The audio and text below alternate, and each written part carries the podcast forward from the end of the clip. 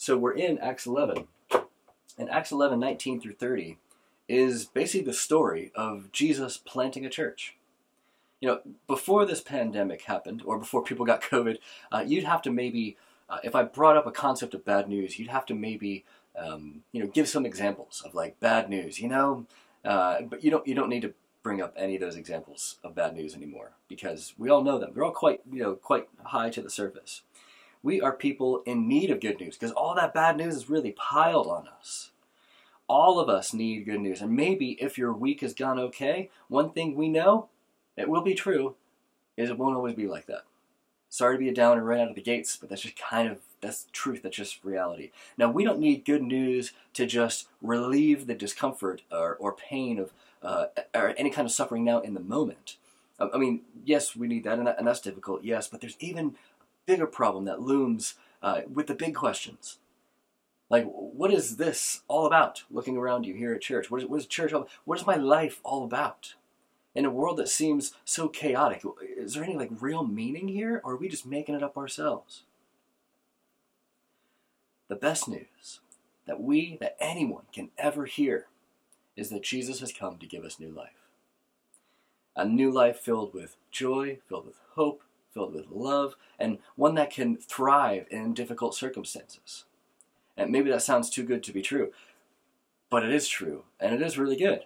It's a, it's a great combination, a great thing and a true thing, and that's what we find with uh, with Jesus. And this this news, or you might have heard the word gospel before. This gospel is this good news that Jesus has come to give us new life. Everyone needs it. It doesn't matter if you're besties with Jesus or if you're enemies with him probably more like all of us. There's parts of us that are besties with Jesus, parts of us that are really kind of don't like Jesus intruding in the ways that he likes to. Uh, and the most effective way for people to hear about this good news and for, and for people to see it lived out is through the planting of new churches. Now, church planting, I've said that maybe a couple times. What is that? Uh, it, it's basically starting a new church. Uh, but it's more than a location, it's more than like a weekly event. Church planting is joining God as he creates a new community of people who follow Jesus where there wasn't one before. And the great thing about church planting, about these new churches, is they reach people who haven't been reached before. And maybe that's you. Maybe you find you found yourself at church. You never would have thought so. But now that Trinity has been there, you're, you're kind of like, oh, maybe there's something to this. Now, for, for some of us, the idea of church planting isn't normal. Um, uh, maybe it sounds like a new thing, or maybe something you didn't hear about till you came across Trinity. But every church, when you think about it, every church had to start at some point. So every church has been a church plant at some point. And the book of Acts teaches us that church planting isn't something new, it's not something novel, it's not something cool, it's the normal practice of a church that understands and lives out the good news. It's a very normal kind of thing. Healthy things reproduce. It's the normal practice of a church that isn't full of themselves, but is full of the Spirit. See, God cares about people who don't know Him yet. And if you're filled with God, you will care about people who don't know Him yet. And that doesn't mean we're going to have an easy life. And I know that as you've been reading through Acts, you see actually following Jesus can be quite difficult at times. But if you follow Jesus, we get to be filled with His love as we walk His paths. This love is so immense, it's so amazing, and there's so much of it. It overflows in ways that we can't carry home with us. Like we can't keep it all for ourselves. We can't hoard it all for ourselves. So it overflows to the people that we love, our family members, our neighbors, our work colleagues, our friends. And when that happens, with enough people together, you've got a new church. Now, Redeemer is still one of these new church plants. Uh, we are about like four years old, just about to be four years old in a few months. Uh, we started with nine people in our middle room over dinner, uh, and now we have about 40 people who are all in on this together a bit of how it started and how it's going. Now, we aren't the exception, and neither are you. This is the norm in God's kingdom, and this is why it's exciting to be on God's mission. And every small thing that you get to do as a new church in Prestwich and the north of Manchester is to this end that people are going to hear this good news and they're going to see it lived out. That is an amazing responsibility and honor to have. And the good news that Jesus gives us is new life.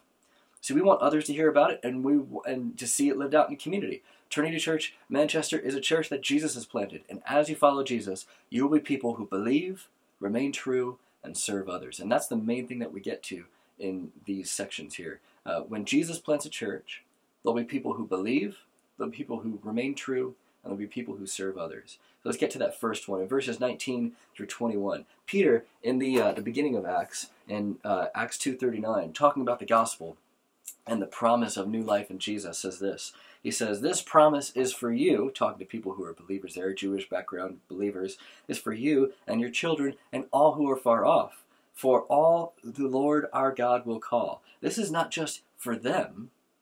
There in Acts 2, but for us, like literally the people who are hearing this now, for all who are far off, whom God's going to call, those who are far away from the Lord will believe. And that's what we see here in Antioch. So, how did this happen? Well, let's look and see. See, Antioch is a Greek city. It's very different than Jerusalem. So, Jerusalem uh, is where this Jesus movement started. And Jerusalem, you have these very religious Jewish background people who are now following Jesus. Uh, um, Antioch is a little bit different. There was religious worship going on, but it was different. It was a, a spirituality um, that was woven into social fabric and things like that, but it didn't quite have that rigid religiousness, rigid religiousness behind it. Um, it's a lot like where I live in Chorlton, um, and maybe similar to people that you know. Uh, some level of spirituality without a kind of religious backing. Now, Christians end up at Antioch, and they get there in two ways. Some wouldn't have chosen to be there, but were forced to and others came for the specific reason of telling people about Jesus. So some people were forced to, others came like kind of of their own volition.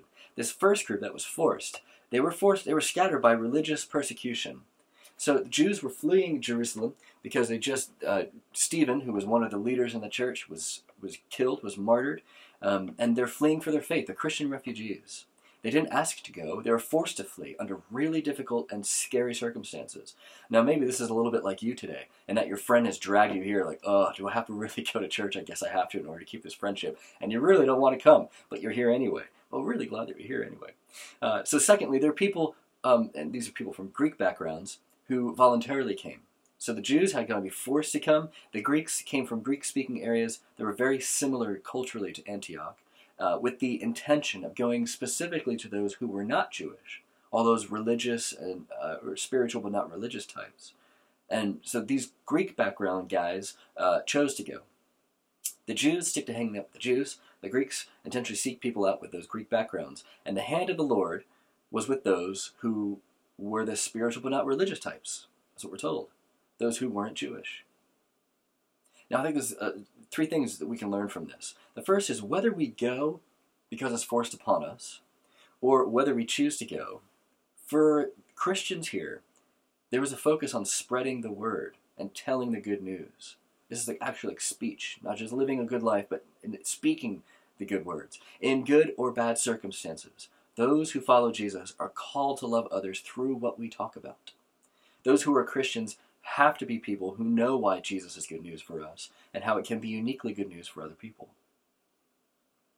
The second thing is uh, Jesus' message and his power work together. The Lord's hand, which is a symbol of his power, and his word are at work together. They're not separated. As we bring our lives to the Bible, not just read the Bible, but bring our lives to it, we don't just get information, um, but what we get is the Spirit of God at work the Lord's hand, His power behind it, not from our own passion, not from our own cleverness, not from our own energy, not from our own charisma, not how clever, all this stuff. It comes when the Word of God is unleashed through our speech. The Word of God and the power of God are always together. Thirdly, uh, and this is something the Jews are still catching up on, but the Greeks get quite quickly, that God is for everyone. For everyone. Not just the religious, the Jews who are persecuted, fleeing for their lives, seek comfort and hanging out with people who are just like them, but that's not where God is moving. That's not where God's moving here. Where is He moving now? Like, like now, in the north of Manchester, where is He moving? What is He up to? What about for you as a church, for Trinity? Following God means crossing boundaries we've drawn, and in that discomfort, we find new and deeper ways to rely on Him. Following God means means crossing boundaries that we've drawn, not, not boundaries that God's drawn, boundaries that we've drawn, uh, which is can be uncomfortable. But in that discomfort, we find new and deeper ways to rely on Him, and He works through that. And what we get in this story is that people believe. People who were the walking dead now come to life. They were lost and now they're found. How much of your life is organized around this possibility? Do you expect this? Do you pray for this? Do you kind of organize your life around this happening? Do you live as if this will happen? Does your heart break for those who don't know Him? If not, ask God for more of His heart, because that's where His heart is. His heart is for the lost, the lonely, and those who may or may not be religious, either way, those who are spiritually dead. And this is why being a church, planting church, is such an important focus. A church that is focused on its own problems, or a church that's focused on its own little vision, is a church missing out on God's great plan for your neighborhood, for your area. You're missing out on God's great plan for our city of Manchester, our nation, and our world. So when Jesus plants a church, people believe. The second thing that we see, and this is in verses 22 through 26, is uh, people remain true. When Jesus plants a church, um, people remain too, those who believe. So people in Antioch moved from missing out on God. They previously their lives were missing out completely on God. Now they believe. Now they're in on this God thing uh, and uh, being with Him. What happens next when Jesus plants a church? Well, Barnabas comes from Jerusalem. It's like the mother church, the sending church, and is super stoked about what's going on here in Antioch. He encouraged these new believers to, verse 23 says, to remain true to the Lord with all their hearts remain true to the Lord with all their hearts. That's what he came from Jerusalem for.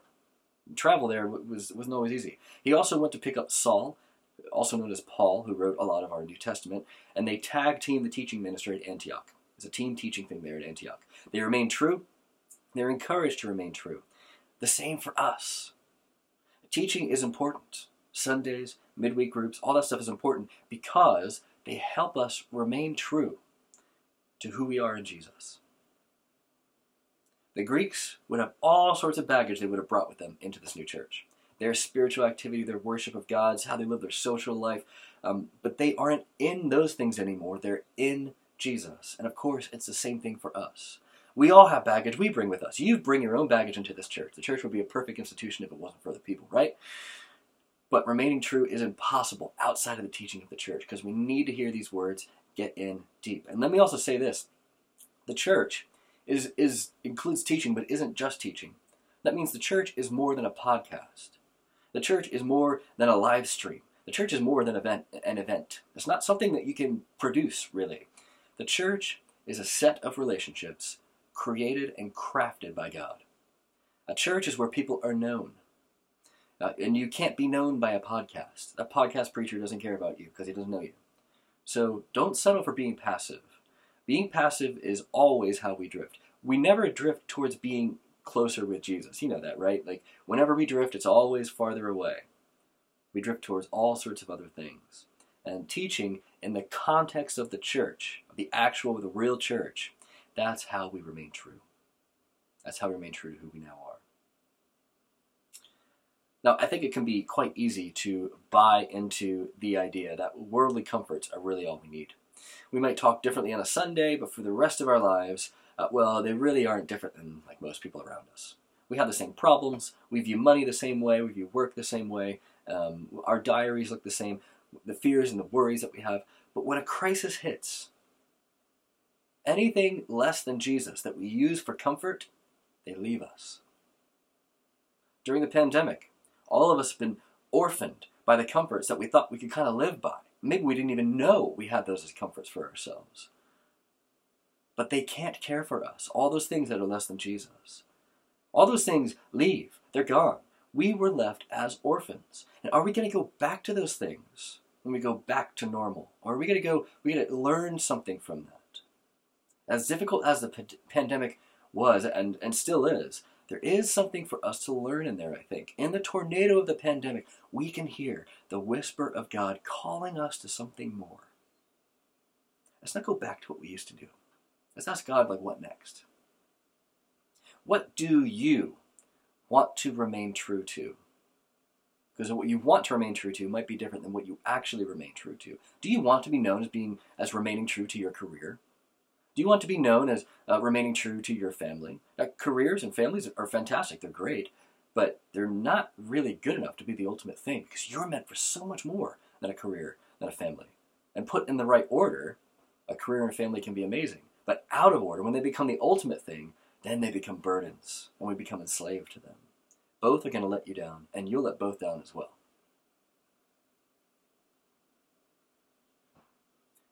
Remaining true means being who God has made you to be, not what the world is telling you and not what you tell yourself.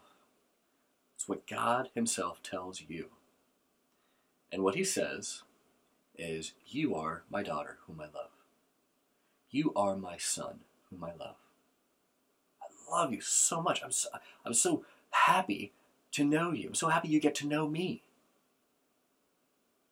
And before you do anything, you're already accepted and embraced in my arms. And, and God never orphans anyone. The only way to remain true to that, through good times and through connected to a church that teaches about the Bible, that teaches about Jesus, about who we are, and about our mission in this world. And as we remain true to Him, we discover our true selves, who we were really created to be, who we really are. And I don't want anyone to really miss out on that. And this is how the church at Antioch was growing. People are believing in God, and they're remaining true to Him. And still, we're told in verse 24, even after this, even more people now are coming to the faith. So when Jesus plants a church, people believe, people remain true. What, what, what does He do next? Well, the, um, in verses 27 through 30, there's this focus on serving others. There is a dire situation. A famine is coming. This famine wouldn't only be localized to a small area, it was going to be a big deal, basically as global as something could be for someone who lived in that place and time. Uh, and there are actually like a series of famines. Uh, in Claudius, who's the emperor at this time, in his reign, in year 1, year 2, year 4, year 9, year 11, there's these famines that went on. Difficult, difficult start for, for office. From Egypt to Greece to Rome and Judea. And Agabus, who's a prophet uh, at the church there at Antioch, tells the church that some difficult times are going ahead. And so what we have is the Roman government, the Roman government, the most powerful organization that anyone at this time has ever known, that maybe like history has ever known up until now, uh, covering the entire known world to these people, the strongest and most powerful organization has no kind of power when it comes to something like a famine. Nothing. When crises hit, the veil of this world is pulled back and what seemed to once be powerful is now seen as what it is, as powerless. As it has been, of course, all along. And only God has the power that we need. So this famine is going to hit the church there at Jerusalem and at Antioch. It's not like Antioch wasn't included in these difficult times. So how are they going to respond? How would we? When you are empowered by Jesus, a famine becomes an opportunity to serve and bless others. When you become a follower of Jesus, difficult times become opportunities to serve others. Jesus transforms how we go through difficult times. Focus on serving other people instead of serving ourselves first. See, words and deeds, they live side by side, and that's what healthy spirituality is. This is embodied belief.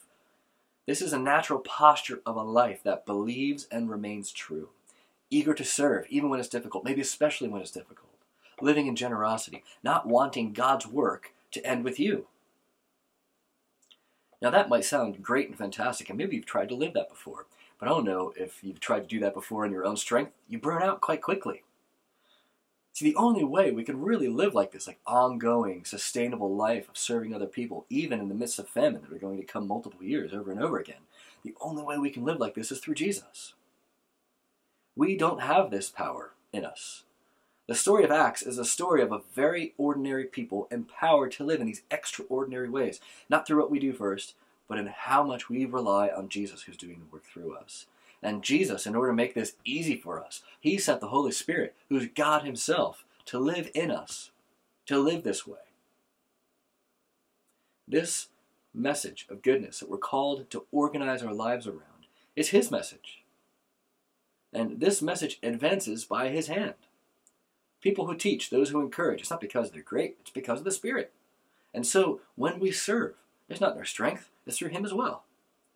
Now, the Greeks in Antioch were once isolated with, from God. They were quarantined off.